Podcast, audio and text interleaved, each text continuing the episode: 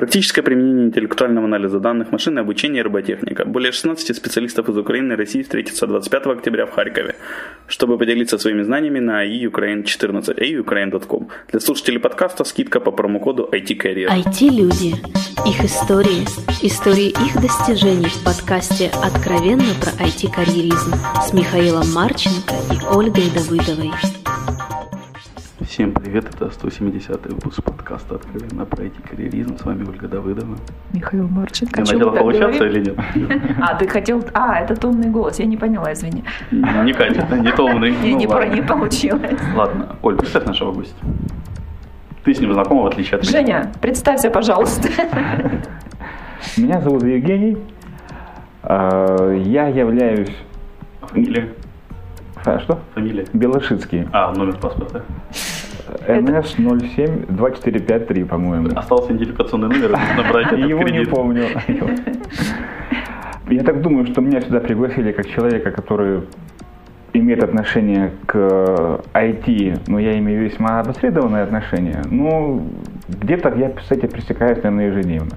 Я Вконтакте организатор захожу каждый день. Что-что? Вконтакте каждый день захожу. Э, ВКонтакте, Фейсбуке, э, Твиттер, это вот то, то, чем я живу, то, чем я дышу, это все меня прет, и оно мне нравится. Ну и, и- не только это. Вот. Еще я э, занимаюсь SMM, ну, понятно, в Фейсбуке сижу, но не эти, не постики пишу, помогаю компаниям и индивидуалам на Западе продвигать себя в социальных, социальных сетях, помогаю продвигать много сайты, вот, и занимаюсь э, организацией различных мероприятий, одним из которых является мой любимый TEDx Харьков. Мы к нему еще вернемся. Да, мы к нему обязательно вернемся. А если я правильно понял по информации, которую нарыл наш детектив про тебя, а, то ты, вот я не понял, ты именно служил в армии или сначала учился в ВУЗе, потом как-то это с армией стал? Вот, короче, знаешь анекдот про шубу? Не знаешь? Ну, неважно, в общем. Дело ясное, что дело темное. Расскажи, как это вот это все у тебя вначале шло. Там у тебя вроде IT даже с армией как-то было смешано. Я закончил э, в Харькове военный вуз, который сейчас называется Академия внутренних войск. Тогда он площади назывался... Восстания. На площади Восстания, да. Тогда он назывался Институт национальной гвардии. Вот. И буквально накануне, накануне самого выпуска мы стали внутренними войсками, и меня отправили служить в Киев по завершении учебы. Я вот выехал лейтенантом туда, прослужил там 7 лет. Последняя моя должность там была заместитель начальника отделения информационно-аналитического обеспечения Главного управления внутренних войск. И что ты там делаешь? Я э, помогал э, лицам, принимающим решения, э, собирать, обрабатывать информацию. И занимался аналитикой. Шпионил? То есть тебе платили за то, что ты сидел в Твиттере и Фейсбуке. В то время о Фейсбуке и Твиттере вообще никто не знал. Ну в ты уже внутренних- сидел. во внутренних войсках точно. Вот. И нет, это была работа, связанная с работой информацией, в- которая имеет непосредственное отношение к выполнению задач, возложенных на внутренние войска. То есть охрана общественного порядка, э, охрана особо важных объектов и тому подобное. А как она собирается, такая информация? Откуда она? Из открытых источников. Из открытых- это газеты, свои каналы, обмен информацией с другими ведомствами. Все кухни рассказывать, пересказывать не буду, вот, но, А жаль, жаль, жаль. но зная методы сбора информации, это несложно организовать. И э, вот, ну, главное отделить шелуху от зерен, и вот эти вот зерна, они представляют собой ту ценность, ради которой нас там держали. Вот. А слушай, а чему учат в Институте национальной гвардии?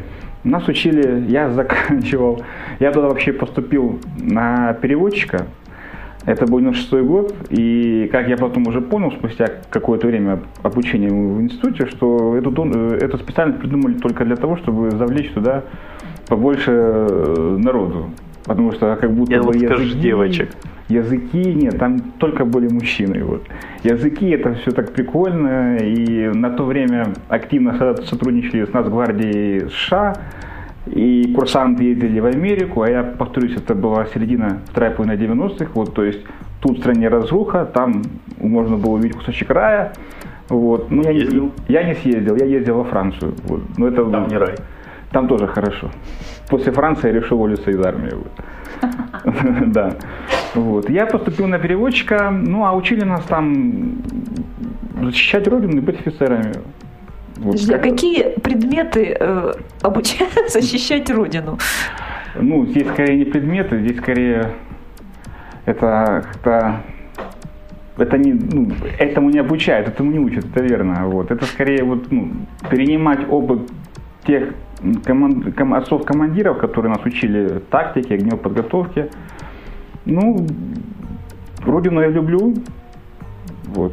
Скажу, что 11 лет, которые я отдал службе, ну, они чего-то стоили, не зря это все было. Но потом я принял решение, что буду любить ее в другом месте. Вот и ушел из. Издалека лучше со стороны. А когда ты во Франции, Павел, это во время учебы? Э, Уже во время службы я ездил несколько раз на различ, по, различным программам сотрудничества с, с жандармерией Франции э, к ним, обучался у них, проходил стажировки.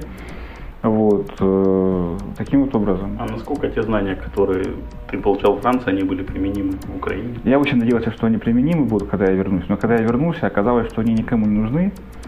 Э, Те, кто меня отправили туда, получили свои, там, не знаю, грамоты, награды за выполнение плана международного сотрудничества, вот, поставили галочки в этих планах. А я, вот видя, как ко всему этому относится, потому что действительно считал, что это очень интересно, это очень актуально для Украины, увидел, что это никому не нужно, и спустя год я уволился. Ну, так вот бывает, да. Пускайте военных наших в Европу.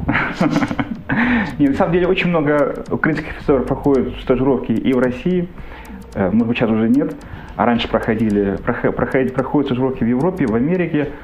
Они получают действительно актуальные знания. Я скажу, что на сегодня ну, офицеры это далеко не те забитые люди, которые, как, как их принято считать в, в- ну, в нашей среде. Это люди достаточно выс- высокоинтеллектуально развитые. Ну, все вот этой вот системы им не дают возможности этот свой потенциал проявить. И кто, кто- кто-то уходит э, на гражданку, кто-то с этим смиряется, кто-то ищет себя, как это сделал я, вот нашел себя в другом совершенно месте. Вот. Ну, скажу, что эти люди достойные. А вот выбор э, военной карьеры, он был какой-то осознанный или это вот просто иностранные языки, э, возможность поездить? То есть А, Тут сложно сказать. С одной стороны, э, название Национальной гвардии Украины, оно звучало в 96 году очень красиво. Э, Знание языков тоже давало плюс к принятию этого решения. Но здесь больше э, на меня оказали влияние мои родители, которые в семье у нас нет ни одного офицера кадрового, кроме моего дяди, который не офицер, а прапорщик. Вот, поэтому я первый офицер в семье и последний, я так думаю. Вот. То есть, ну, так вот получилось. Я не скажу, что был рад этому решению, не скажу, что одобряю его спустя годы, но это произошло, и это нужно принять. Слушай, а если бы ты вернулся в 96-й, куда бы ты тогда предпочел поступить? Я бы все-таки пошел бы по языкам, скорее всего, но если бы я чуть-чуть не был ленив, как это, как, ну, Как был ленив? Да, как, как был ленив, да, то я пошел бы учить то, что связано с IT-индустрией. К сожалению, тогда в 2006 году, живя в небольшом городке под названием Канев, я, да вообще все, кто, э, вот многие из нас, не предполагали, как будет развиваться мир, э, экономика после 96 года, после завершения школы. Те, кому повезло э, иметь дома компьютер практика, у нас в городе выпускали этот компьютер, известный на весь Советский Союз, э, те каким-то образом связали свою дальнейшую жизнь с IT, пос- поскольку они уже почувствовали, что такое компьютер, что такое э, программировать на том языке Basic. Я помню, у нас ребята в классе там экспериментировали, меняли цвет экрана и так далее. У меня его не было, хотя отец работал на этом заводе, где делают эти компьютеры, он руководил тем цехом, который делал, производил эти компьютеры. Вот, поэтому как-то вот так вот получилось, что это прошло мимо меня, и ну, я чувствую, что это мое. Поэтому вот я все-таки спустя годы к этому... то есть не оно тебя, так ты его догнал, Ну, да? да, да, да. Ну, я встречался с другом, он говорит, Женя, я исповедую такую позицию, что люди со временем приходят туда, к чему лежит, лежит душа, сквозь различные барьеры, препятствия и так далее. Вот я спустя много-много лет все-таки к IT какое-то отношение стал иметь, и это меня радует. Когда закончилось твое армейское 11-летие, чем ты занялся? Я приехал... Летие ж вроде. Что, Или ты имеешь в виду учебу Ну, да, конечно, совокупно. Ну, да, у меня всего 11 лет получилось стажа. Я приехал в Харьков. Так получилось, что девушка, которую я встретил, которая стала моей женой, она харьковчанка. В Киеве мне было ловить нечего, и мы приняли решение, что мы все-таки будем жить в Харькове. ну это тяжело что-то ловить в Киеве, это да. Да. Э, Я приехав сюда, честно, я не понимал, что мне делать на гражданке. Ну, вот я еще не чувствовал вот этот мир, и в первое время были разные работы в страховой компании, в, ав- в автосалоне, был директором автосалона. Вот, и... э, Не кисло так. Да? Не Ты кисло. прямо сразу в директора попал? Нет, нет, я пришел в компанию страховую, э, ее собственник, э, он же владел салоном, через какое-то время предложил мне стать директором этого автосалона. Э, Я пробыл несколько месяцев там, э, и однажды ехал э, в метро домой, увидел в метро рекламу э, Хире, Харьковского университета радиоэлектроники, Э, о наборе в магистратуру на специальность консолидированная информация. Э, Поскольку там набор предполагал бюджетные места, я решил попробовать на халяву туда поступить. У меня был диплом бакалавра, полученный здесь, в Харькове, в военном вузе. Мне его, он мне жут- жутко мешал, мне почему-то считал, я почему-то думал, что буду иметь диплом специалиста или магистра, буду выглядеть лучше. Вот. И поступил на это бюджетное место. Как оказалось, мы изучали менеджмент знаний.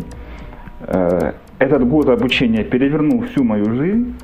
Вот, собственно, отсюда в лучшую, в лучшую. Я, ну, это, скажем так, этот год произошел такой вот перелом вот именно в сознании от военщины вот к такому прогрессивному современному Очистил. да, я очистился, да. И вот, закончив магистратуру, скажу не без гордости, был одним из лучших там, вот, я э, стал потихоньку приближаться к IT-индустрии. Вот сначала это было так вот тышком-нышком, то есть э, как-то так вот происходили контакты с людьми из этого мира, но я еще не понимал, что вот моя дорога должна идти туда.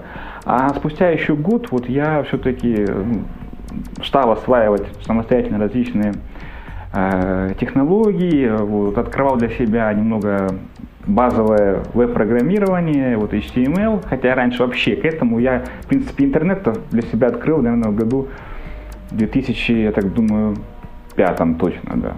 Вот как раз на, шест- на, на- на самой длинной стажировке, которая длилась полгода во Франции, вот я там для себя открыл интернет. Вот таким вот образом, вот, сам себя обучая, Не думал переехать во Францию? нет. Я хочу туда ездить отдыхать, хочу туда возить свою жену, дочку, э, может быть, надолго. Когда, допустим, здесь в Украине очень холодно зимой, туда стоит приехать эту зиму перезимовать. Но там бы не хотел бы находиться все время. Вот, Оль, у меня сейчас такая же позиция по Львову. Вот, вот, вот прям все закоснел. Это туристический город. Окей, хорошо. А, а вот скажи, пожалуйста, а, очень часто ребята хотят уехать. Ну, то есть э, ты там бываешь достаточно долго, то есть ты, наверное, можешь оценить, да, вот как бы по сравнению с нашей вот жизнью в Украине, что вот есть же у нас что-то хорошее, почему тебе туда не хочется? Хотя, наверное, возможность есть, я так думаю. Есть, есть. Я так и не смог найти ответ на этот вопрос, потому что я его сам себе стал задавать при- э, после третьего месяца пребывания за границей. Э, Когда, э, то есть это был не отдых, это именно полность, полное, полное погружение в ту среду, э, именно живя по их законам, порядкам, по их правилам. Мне не хватало поговорить с кем-то на русском языке. Мне не, хват- мне не хватало обсудить что-то там, вплоть до того, девушку, проходящую рядом, так как это обсуждают у нас. Вот. Мне, э, мне не были э, понятны до конца их э, правила вот, такой вот э, коммуникации, которая принята в закрытых группах, в закрытых сообществах. Ну, то есть это их э, правила, и я вот То есть ты себя чужим каким-то не чувствовал? совсем, не совсем. Ну просто вот если я привык писать, если у меня есть почерк определенный, то мне сложно его себя приучить писать чуть иначе. То есть поменять наклоны от этих букв или же их э, высоту, ширину. Вот. Мне вот что-то вот тут вот нравится. Я, я, э, нет, раньше я был вообще э, противником возвращения назад, и даже я хотел свалить в иностранный легион.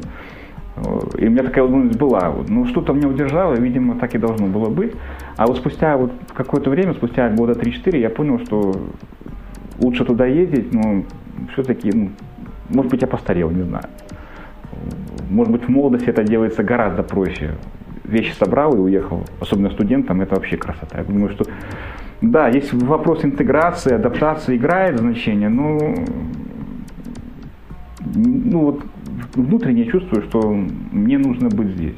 А туда только отдыхать, можно надолго, но тут отдыхать без каких-либо этих обязанностей и так далее.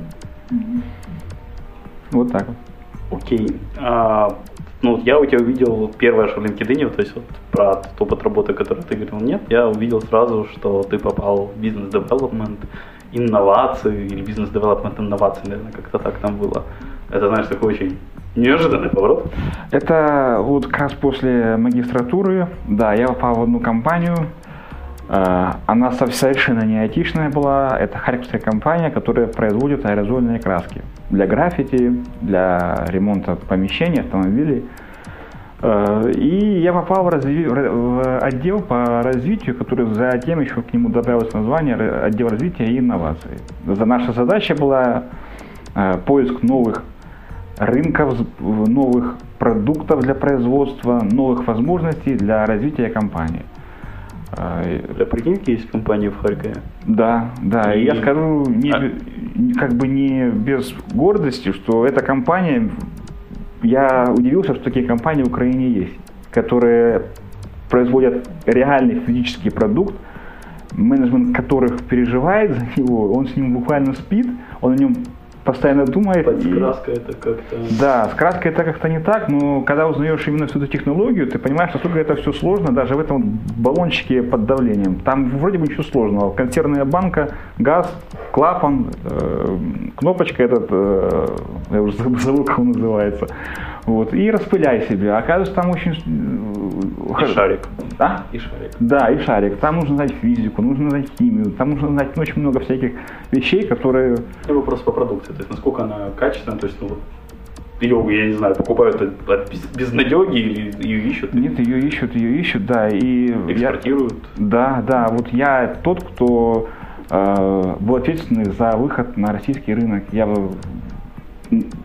именно тот, на кого это было возложено, и я создавал российский офис в Белгороде, я начинал искать первых наших клиентов, я представлял эту продукцию в России, и она получила высокие оценки, потому что там есть конкуренты достаточно сильные, но просто вот это вот хоть и, и ругает нас, украинцев, там иногда за наши как- какие-то вот, ну, личные качества, которые, ну, описывают как бы всех украинцев. Вот Тут там типа моя хата с краю. На самом деле украинцы, они очень люди такие вот дотошные. вот. И э, я видел, как относятся к производству такого же продукта в России, и скажу, что ну, вот, мы гораздо-гораздо ли ну, внимательны, более ответственны, более такие вот переживающие за, за то, что мы делаем.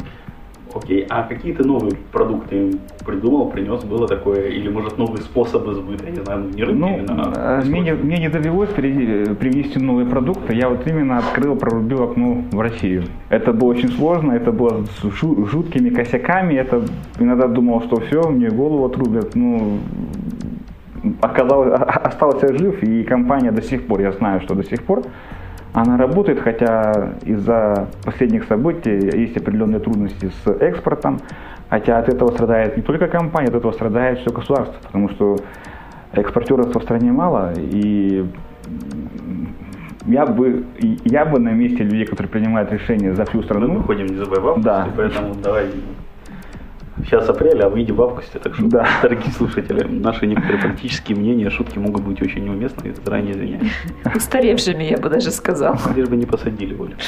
А, Окей, а, давай тогда пойдем немножко дальше. Дальше у тебя видел аббревиатуру SCIP. Вот. Skip. Это Society of Competitive Intelligence Professionals, сообщество профессионалов конкурентной разведки. Опять, это все... Знаешь Диму Золотухина? Что? Диму Золотухина знаешь? Э, знаю, знаю. Это опять же все, ноги растут из хире. Э, специально консолидированная, консолидированная информация, конкурентная разведка. Э, нас этому учили, вернее, ну, не скажу, что нас этому учили, потому что этого никто в Украине особо-то и не знает, но каким-то теоретическим основам нас, нас учили, и в итоге это ребята из выпуска предыдущего года – Э, решили создать в Украине э, общественную организацию по подобию Skip.org. Э, это всемирная организация, объединяющая профессионалов в этой области. Для чего? Для того, чтобы способствовать развитию той профессии, которую получали магистры в Хире, и попытаться вот, развивать эти, этот рынок услуг в Украине. Мы первые, кто эту организацию мы стали первыми, мы, мы ее создали, мы стали первыми членами, но через какое-то время она, этот проект был заморожен. Он, видимо, Украине пока это не нужно было, или же это было очень рано, мы бежали впереди паровоза. Но я знаю, что в Украине такие люди есть, профессионалы конкурентной разведки, вот. Но э, она не получила, эта профессия пока такого широкого распространения, в отличие от Европы, США, других стран, где это все уже на ходу и работает. Поэтому вот моя роль была в Скипе, это я был ее член и занимался э, ее продвижением, вернее не ее продвижением, а взаимодействием с э, иностранными подобными институциями. Любишь ты прорубать окна, я насколько помню. Да, да. А, то есть тогда, вот, я насколько понял, ты проработал где-то год, не год в компании, занимающейся красками, там чуть больше года. Да, да. А дальше тогда чем занимался? А потом я ушел, ушел и э, ушел я, кстати, из-за TEDx, э, потому что он отбирал у меня практически все время, и нужно было принимать решение. Вот. И мне помогли это решение принять. Ненасильственно? Э, нет. Я ушел из TEDx и э, посвятил себя подготовке э, предстоящей конференции, которая состоялась в апреле 2013 года.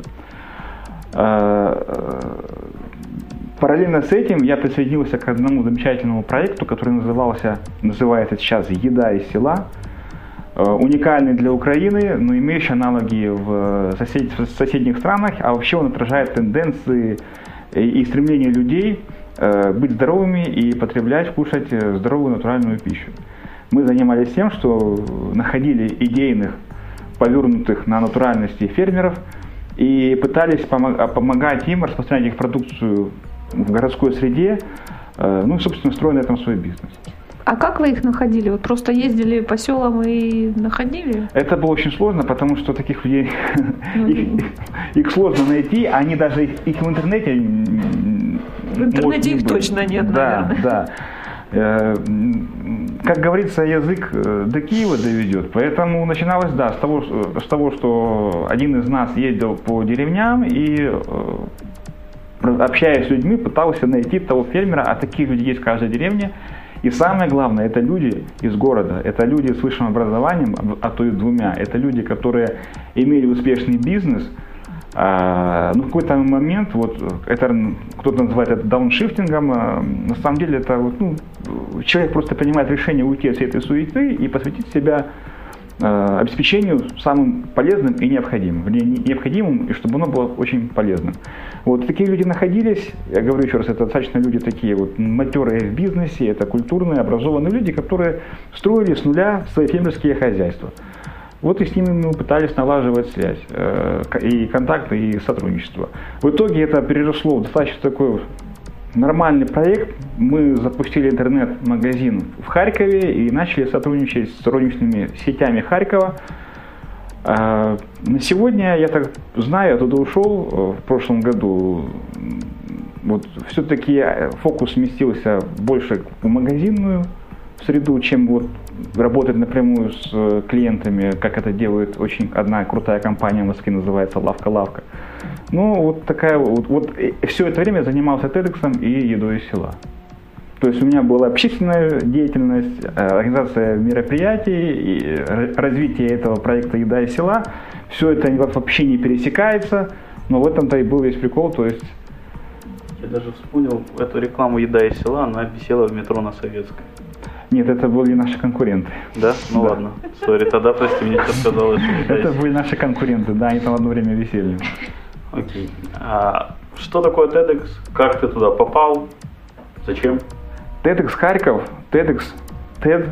И я туда не попал, я его, ну, я считаю, что я его в Харьков привел. Привез, принес. Прорубил еще одно окно. Да. Да, это произошло летом, жарким июльским днем в Киеве. Я приехал, я смылся с работы, чтобы попасть на концерт своей любимой группы Dream Theater. Э, сидел в жару в гостях у своего одноклассника и э, шарился по интернету и вспомнил про аббревиатуру TED, которую я уже раньше где-то видел. Где-то, где-то я видел выступление Дэна Ковли, э, директора по маркетингу компании Google. Мне захотелось узнать побольше об этом человеке. Получилось так, что я попал на сайт TED, увидел, что там есть формат TEDx, не понял, что это такое, потом увидел TEDx Киев, и в конце концов я понял, что можно сделать такое же в Харькове. Я вообще не понял, почему на то время в Харькове такого не было, а только в Киеве. Потому что все-таки, как я понимал, Харьков больше, ну, здесь аудитория больше соответствует той публике, которая должна посещать такие мероприятия. Хотя Киев столица, поэтому не всегда пальма первенства. Вот. Я заполнил заявку на сайте TED и спустя несколько недель получил ответ о том, что заявка одобрена и вы получаете имя TEDx Харьков. А, после этого я начал готовить конференцию, я был один, э, никого рядом из тех, кто понимал, что я хочу делать, нету. И я э, дал клич в Фейсбуке, народ, кто знает, что такое TED, присоединяйтесь, будем делать TEDx Харьков. Пришло достаточно много людей, а, никто из нас друг друга не знал, вот что самое главное – то есть это было для меня вообще TEDx это такая школа жизни, которую я прошел, экзамен сдал и читаю на отлично, но где-то на 4 с плюсом где-то так вот. Много людей пришло, много из них потом отсеялось. Вот. Мы начали готовить первое мероприятие. И в, в процессе, вообще я это хотел сделать для Харькова, потому что я Харьков жутко ненавижу этот город. Я его не люблю еще с того первого дня, когда я приехал в Харьков в 1996 году, и мне хотелось сделать что-то такое, что этот город могло бы улучшить.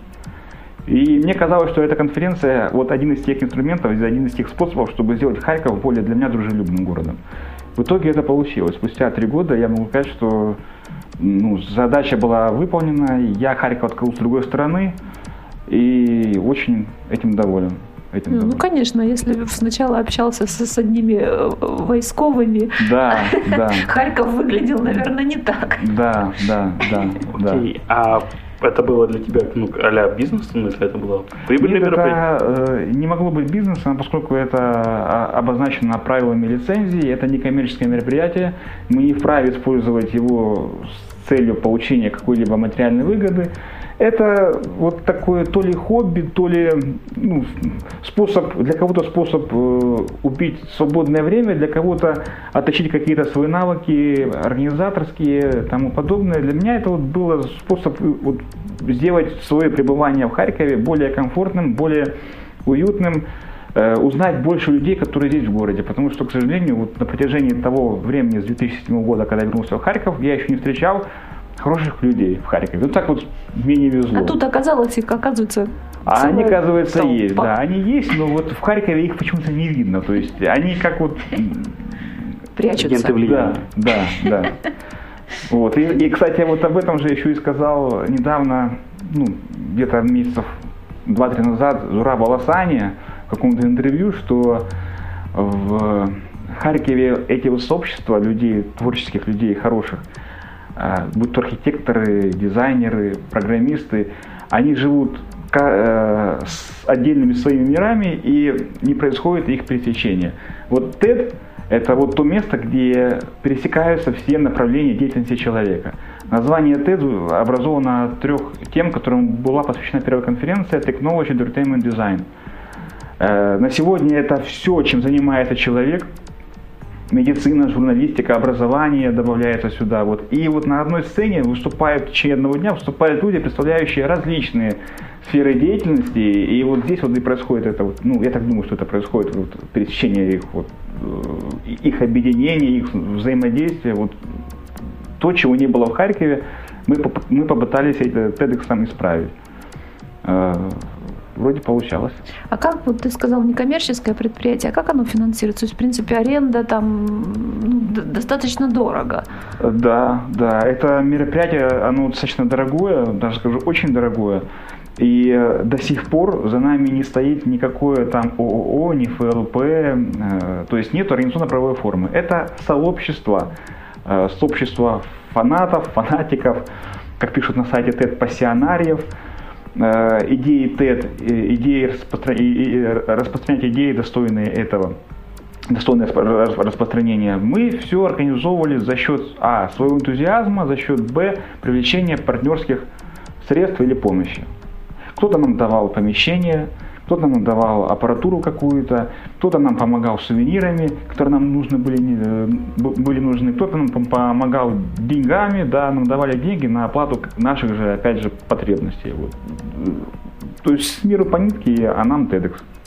Ну, это достаточно сложно, да? Очень сложно. Не, это очень сложно. вот так все это. А мне очень интересно, как это же сложно, и не просто подобрать докладчиков туда, темы для доклада. Это, вот это как? Это очень сложно тоже. Это, причем мы думали, что это будет сложнее, чем э, что-либо, хотя казалось именно все-таки спонсорская часть сложнее, потому что тут нужно было людям на пальцах объяснять, что мы хотим делать. А найти нормальных докладчиков, то что нормальных, ну, достойных уровня такого мероприятия, это очень сложно, потому что а, они сами никуда не просятся, эти докладчики. Вот. Они, я для себя выделил такой, такой тип спикеров, они самодостат, самодостаточные, они знают свое дело, и в принципе не особо они уже горят э, входить куда-либо выступать. И э, достать их очень сложно, хотя с другой стороны, э, мы хотим, видим, не, звать не, не только громкие имена приглашать на мероприятие, мы хотим именно открыть миру людей, которые еще никому не известны, вернее известны, может быть, в узких кругах, но которые представляют собой э, самое лучшее в, той, в тех вот кругах, в той отрасли, в, в, том виде деятельности, где они задействованы, где они заняты и дать возможность им этой идеи, которую они ну, скреативили, сгенерировали, воплотили в жизнь, поделиться с миром, чтобы найти еще больше единомышленников или же получить порцию критики, чтобы улучшить свою идею. Поэтому поиск спикеров это такой головняк, скажу честно, что ну, он после завершения конференции этот процесс поиска спикеров еще бывает, что он по ночам снится. Вот, то есть, когда мы, с ними общаемся, репетиции, э, коммуникации, это поиск их по различным, э, в различных э, источниках, в том числе вот, открытые, закрытые источники. Вот, это очень сложно. И я говорю, что для меня TEDx стал школой. Школой жизни это такой вот самый, самый лучший университет для меня стал на сегодня. А с кем проще работать? С детьми или взрослыми? Насколько понимаю, ты еще делал, ну, как бы детский TEDx? С детьми проще. Дети, они не забитые, у них э, мозги работают куда лучше, чем у взрослых. Взрослые, они ну, как говорят, себе на уме, они из себя что-то пытаются э, представлять, им, им, им все мешает понять, что от них хотят, обижаются, когда им говорят, указывают на их ну, ошибки. Ну так надо делать, потому что иначе мы не получим то, что называется TEDx. А дети, там все просто. С детьми поговорил, они еще предложили 100 идей лучше, чем твоя. Э, к сожалению, мы пока еще детские не провели, нам помешали события, которые начали происходить в Украине. Вот. Ну, я надеюсь, что нам удастся эту, этот проект закрыть, и мы проведем детский TEDx Илсет Харьков. Хочу, хочу, чтобы это было в этом году. Это очень важно для нас. Поэтому с детьми работать всегда проще. Даже когда мы с детьми э, обсуждали саму идею, а это происходило в одной из э, частных школ Харькова, ну, честно, вот честно, я, я очень жалею, что я стал взрослым. Я очень жалею, что взрослых больше, чем детей. Вот, что мы утратили... Думаю, тебе, чтобы успокоиться, надо съездить и не в частной школе, а в какой-нибудь среднеобразовательной на Москалевке. Ну, может Например, быть. тогда там сразу, я думаю, тебя... Хочешь сказать, что дети тоже разные бывают? Да, да, да. Дети разные. Ну, я честно скажу, что ну, вот, я просто вижу по своей дочке сейчас, я вижу по тем, с кем она общается. Я вижу, как они начинают общаться, когда они с этим еще не знакомы. Нам, взрослым, этого очень не хватает. Это удручает. Ладно, перейдем к следующему нашему Миша, томный образ какой-то у тебя сегодня. И просто горло болит.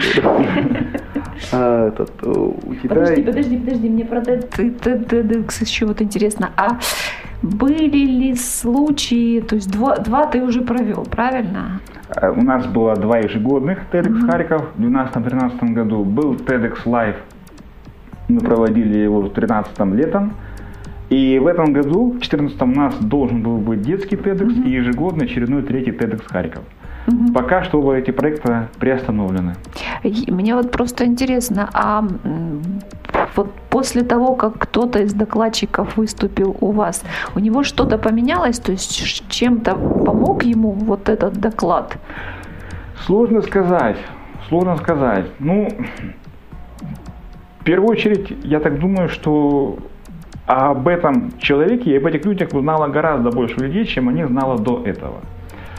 Э, например, э, Максим Розенфельд, известный Я дизайнер, как раз упомянуть. Да, и дизайнер в Харькове. Он еще известен тем, что он проводит экскурсии по Харькову. Он э, развивает идеи внутригородского туризма шикарнейшая экскурсия. Гуглите Макс Розенфельд. Это есть в Фейсбуке, по-моему, у них основная сообщество. Да, экскурсии да. по Харькову экскурсии. с Максом Розенфельдом. Вот, вот все, кто бывает в Харькове, туристы рекомендую. Да, те, кто не, не из Харькова, приезжайте, он вам расскажет. И даже те, кто с Харькова приезжает. Тем более, да. Потому что я не люблю Харьков. Но... Максим, тебе привет, если ты видишь этот подкаст слушаешь. Максим, да. И от меня привет. Большое тебе спасибо. Вот. Э, о нем узнало гораздо больше людей, чем до этого. Э, узнали люди других городов. И наверняка я думаю, что он кого-то мог бы вдохновить в другом месте планеты, Украины, э, Европы, любого места, кто э, смог увидеть его выступление, заняться тем же. В этом нет ничего плохого, позаимствовать чужую идею и развить ее, и сделать из нее что-то новое. Другой спикер, допустим, Борис Шустерман, известный в определенных кругах режиссер документального кино. А, о нем знали как о режиссере. А он еще, оказывается, один из тех людей, кто подключил Харьков к интернету в 90-е годы. И очень долгое время, и до сих пор он э, разрабатывает идею э, безопасной коммуникации в интернет, что, где, э, в, в интернете, чтобы исключить возможность оскорбления людей, а если кто-то, а если такой случай э, имеет место быть, то чтобы исключить полностью из доступа к интернету. Но я не буду предсказывать его идеи, она есть, э, его выступление есть на, на YouTube, можно найти. А, в итоге, в итоге, спустя три месяца его выступление попало в первый русскоязычный э, TED-лист э, в топ-5 на первую позицию. Там было пять выступлений русскоязычных, четыре из России, одно из Украины. И одно из Украины это было Стеликс Харьков, Борис Шустерман. Это не был хит-парад, это не был рейтинг, это была просто подборка, по мнению TED, наилучших выступлений на локальных русскоязычных TEDx-тусовках. Я скажу, что ну, мне это было приятно, ему это тоже было очень приятно.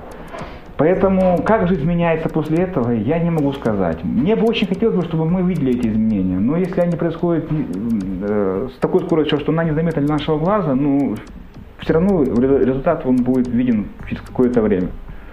Вот. Тем более я еще скажу, что мы не площадка для стартапов, то есть мы не помогаем искать инвесторов, мы просто знакомим широкую аудиторию с идеями, которые пока ею не были услышаны. Возможно, кто-то в широкой аудитории захочет этим заняться тоже и каким-то образом ее улучшить. Вот так. Окей.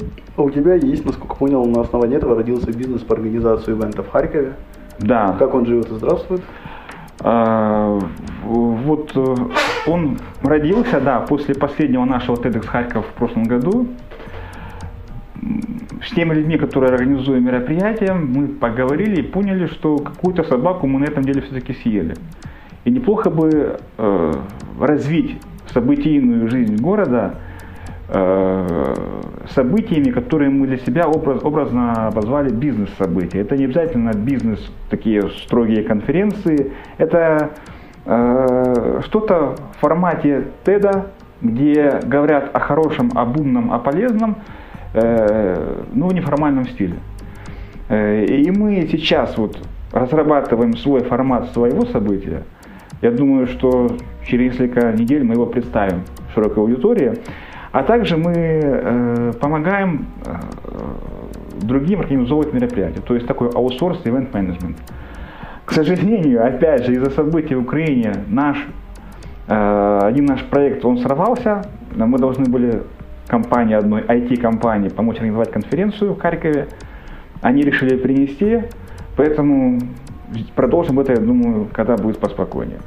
На сегодня мы еще пытаемся развивать услугу онлайн-трансляции для небольших мероприятий, квартирники, э, различные камерные выступления, вот э, такое. А направленность этих ивентов? Э, Они развлек... образовательно-развлекательные, вот так вот. То есть как вот это. Ну, мы не хотим ударяться в развлекуху. Уже в Харькове есть компании, которым, которые на этом рынке успешно работают. А мы хотим вот именно добавить вот некую такую интеллектуальную составляющую, потому что она охватывает очень широкую аудиторию и помогает, опять же, собрать людей из разных сфер на одной площадке. Кстати, надеюсь, что в этом году, несмотря ни на что, это точно, нам удастся провести первую в Харькове Печа Куча Найт. Да, mm-hmm. еще один формат, который пришел из Японии – ну, вот. в Киев пока приходится туда ездить. Да, в Киев, э, Киев их делает во всю эти печекучи. Мы э, хотим, и в Днепре тоже проходили они неоднократно, мы хотим, чтобы в Харькове тоже эта традиция прижилась. Это очень веселое такое, тоже неформальное мероприятие, оно будет интересно людям, которые любят говорить быстро, но емко. По делу. И по делу. Окей, а что такое аэромо? Aeromo. Хм. Это э, компания, американская компания, состоящая на 99%, 98% людьми, э, из сотрудников Украины. Э, мы э, разрабатываем э, продукт, который э, должен, ну, он не, нет, он не убийца Google, он, э, это по, э, поисковая система мобильных приложений. Э, в силу того, что App Store, которые есть на сегодня, а два из них самых больших, Google Play и э, iTunes, они имеют определенные недостатки в том, что называется App Discovery, поиск мобильных приложений. Эти вот недостатки мы устранили на своем уровне и предложили альтернативу э, поиску мобильных приложений для телефонов и планшетов. И вот компания Aerom это та компания, которая разрабатывает продукт, называемый AppCurl, это поисковик, это мобильное приложение, и это набор э, различных там JavaScript, плагинов для различных CMS, которые можно интегрировать в свои сайты, чтобы помогать пользователям в зависимости от их интересов находить полезные им мобильные приложения. Круто. Да. Вот. Я занимаюсь диджитал-маркетингом в этой компании. Так, Миша тут мне моргает. Хочет, наверное, чтобы я задала э, любимый свой вопрос. Какие у тебя дальнейшие планы? У меня дальнейшие планы. А. TEDx Харьков. Б. Печекуча Найт. Харьков. Да, Харьков. Э, в. Провести детский TEDx. Э, все-таки поставить на ноги нашу компанию по бизнес-ивентам Э, уверенно поставить ее на ноги, потому что идея очень хорошая, и нам она нравится, и мы хотим, чтобы она, эта идея жила.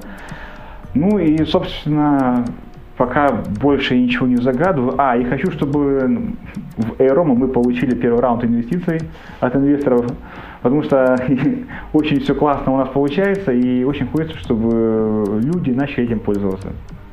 Окей. Okay. Посоветуй две книги нашим слушателям. Любые. Я понял. Посоветовать две, две книги, дело неблагодарное, их вряд ли кто будет читать. Вот. Но Оля мне, читает иногда. Мне на ум приходят три книги, которые бы я посоветовал бы. Первое, это, ну, вот меня они просто в свое время потрясли, это Питер Друкер А, книга называется «Эпоха разрыва. Ориентиры для нашего меняющегося общества». Она хоть и описывает все, что происходило до 90-го года, до 90-х годов в мире, но она очень полезна, чтобы попытаться пересмотреть все, что происходит сейчас.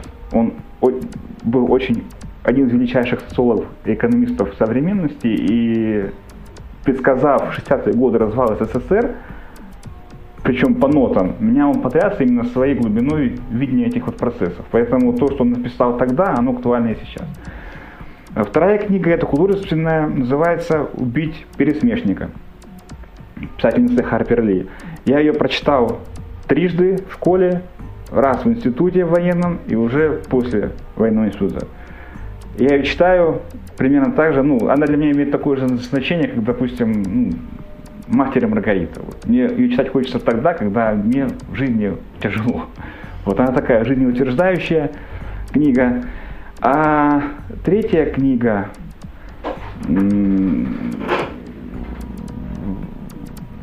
это, хватит, две хватит. Да. Подожди, подожди. Хватит. Три. А, ну а третья книга, она такая, она очень известна. Это называет, она называется «Понедельник начинается в субботу». Братья Стругацких. Вот.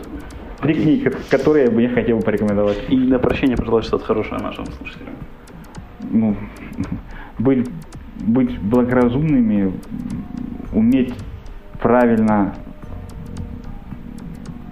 получать информацию, я это говорю как специалист по работе с информацией, ее обрабатывать, потому что, как показал опыт, э, наше самочувствие, физическое самочувствие зависит от того, насколько мы правильно умеем обращаться с той информацией, которую мы получаем, откуда только можно. Это очень важно, вопрос информационной гигиены для меня сейчас тоже актуален, у меня сейчас дочка подрастает, и на нее тоже валится скоп такой, э, такой, такой информационный поток плотный, что если не уметь этим